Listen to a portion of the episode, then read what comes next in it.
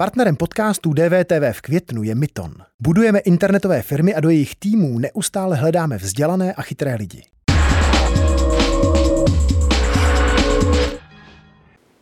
Hostem DVTV je Karolína Presová, socioložka a zakladatelka neziskové organizace Replug.me, která učí digitální hygieně. Dobrý den, vítejte. Dobrý den, děkuji za pozvání. Máte mobil na nočním stolku vedle sebe, když spíte? Nemám, mám v jiné místnosti, mám manuální budík. A proč? Proč nemáte mobil u sebe? Já jsem se snažila zařadit si návyk takový, že minimálně dvě hodiny před spaním už nekontroluji sociální sítě, nekoukám na e-maily, nekoukám na zprávy, dám si ho na speciální místo v kuchyni a už mě to nezajímá potom. Takže se jako postupně připravuju na spánek a ráno taky bez mobilu. Takže vy nemáte ten zlozvyk ještě před spaním projíždět si zprávy na telefonu a hned po probuzení první kontrolovat oznámení a notifikace na sociálních sítích? Měla jsem to, měla jsem to, ale trvalo mi nějakou dobu to samozřejmě odbourat. Není, nebylo to jednoduché, ale teďka už se mi to daří uh, bez telefonu usínat. Nemáte strach? A strach z čeho? Když je telefon v jiné místnosti? že bude něco urgentního? No. Uh, měla jsem to na začátku, ale myslím, že ten benefit toho, že ho tam nemám uh, ve prospěch toho spánku je mnohem lepší. Vy se věnujete v organizaci Replug.me právě digitální závislosti a hygieně, digitální hygieně. Jak člověk pozná, že je digitálně závislý? Ta závislost uh, je v podstatě už takový jako extrémnější forma toho nadužívání. Může se to projevovat například tím, že člověk ztrácí zájem o koníčky, ztrácí zájem o to, co ho dřív bavilo, vlastně pod posouvá ten svůj osobní život, ten svůj osobní čas, proto, aby mohl hrát ty hry, proto, aby mohl být na sociálních sítích. To znamená, vzdává se toho osobního prostoru těch vztahů. To už je vlastně že ten osobní život potlačuje na úkor těch technologií. Nicméně to v české společnosti, no my se s tím v praxi s kolegy úplně nesetkáváme, i když to tak vypadá, že všichni už s tím máme problém. Tady v Česku spíše problém s tím nadužíváním, což samozřejmě nese taky nějaké problematické potom projevy. Ale ty fatální případy, tak jak jste to popsala, s těmi zkušenosti nemáte, nebo ty nejsou nějak kvantifikované nebo diagnostikované? V Česku se to v Česku se jedná o jednotky procent lidí, kteří by trpěli opravdu tou digitální závislostí v tom slova smyslu, že musí se léčit nebo musí opravdu jako docházet na pravidelnou terapii.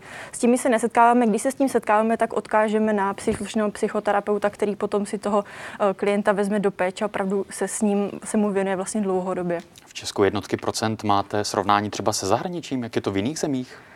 Um, teď se přiznám, že úplně, že úplně nemám.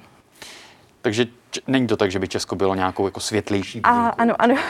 Vlastně o, některé žebříčky ukazují, že jsme úplně na špice toho problému, některé jsme v průměru. Takže tady jde taky o to, o, jaké indikátory se zohledňují, z jaké populace se to vlastně zkoumá. Takže úplně, úplně bych neřekla, že se to dá srovnávat.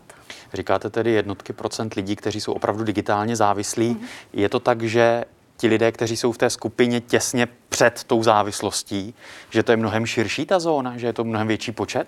Určitě se s tím setkáváme. To už jsou lidé, kteří eh, v podstatě když to tak úplně laicky řeknu, jsou na tom telefonu od doby, kdy vstanou, po dobu, kdy jdou spát. Vlastně jejich celo, celý den je jenom kontinuální přepínání z aplikace na aplikaci.